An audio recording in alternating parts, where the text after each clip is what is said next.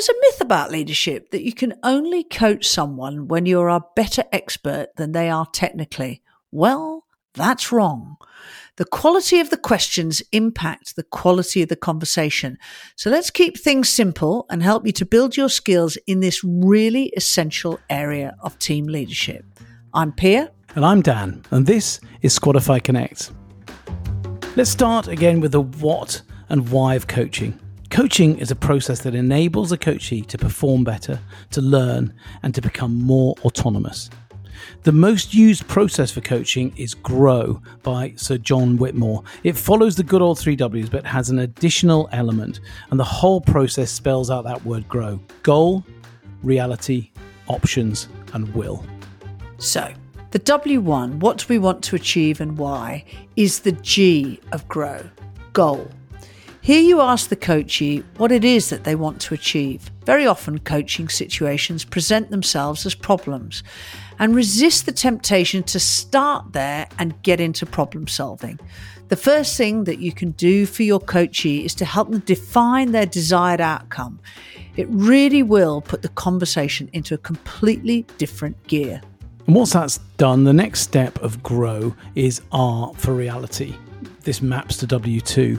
Where are you now? This is a fantastic opportunity to ask some really good questions about the current state. Keep it really broad and explore all factors in this current situation for self, team, and system. You can also even use the three C's as a guide to help your coachee to get a full picture and also to build out your question set. And then W3, what next? In the GROW model, it's split into two options what could we do, and will. What do we decide to do and commit to? In options, your questions should focus on helping the coachee keep the lens wide and coming up with as many possible courses of action as they can. In will, help the coachee to decide on their course of action and then use questions to help them plan implementation and ways to ensure that they stay on track and reflect along the way. It's sometimes a good practice to ask them to rate their confidence or commitment out of 10 and then help them dig deeper to uncover any doubts or concerns and see if they can overcome them with a modified course of action. So that's the grow process. A couple of final notes that need to be held in balance. First, keep your questions as open as possible. That will mean that you're leading the witness as little as possible and it keeps the coachee in the metaphorical hot seat. It's them that has to own the thinking and also own the outcomes. If you find yourself answering one of your own questions, then you realize you're not doing coaching quite as well. Secondly, there are advocates of clean coaching where you ask only questions and in such a way that you bring in none of your own biases and input. Well, we take a little bit of a different approach. The key is to leave the coachee more capable to perform their task and to become increasingly autonomous. And sometimes that's best achieved by sharing frameworks for thinking or even your own experience and possible advice.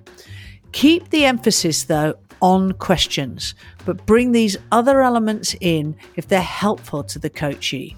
This week, seek out an opportunity to coach someone. Don't be afraid to be open that you're practicing your craft and see if there's something that you can help them with. You know, to work your coaching muscles, it could be about anything, even where that person is thinking of going on holiday. It all gets you into coaching practice. And that's the key word here. It is about practice, both in the sense that you need to do lots of it, but also that you do it consistently and focus on learning it, it's not necessarily easy, but once you have some successes, we're confident that you and your coachees will find it fulfilling and effective.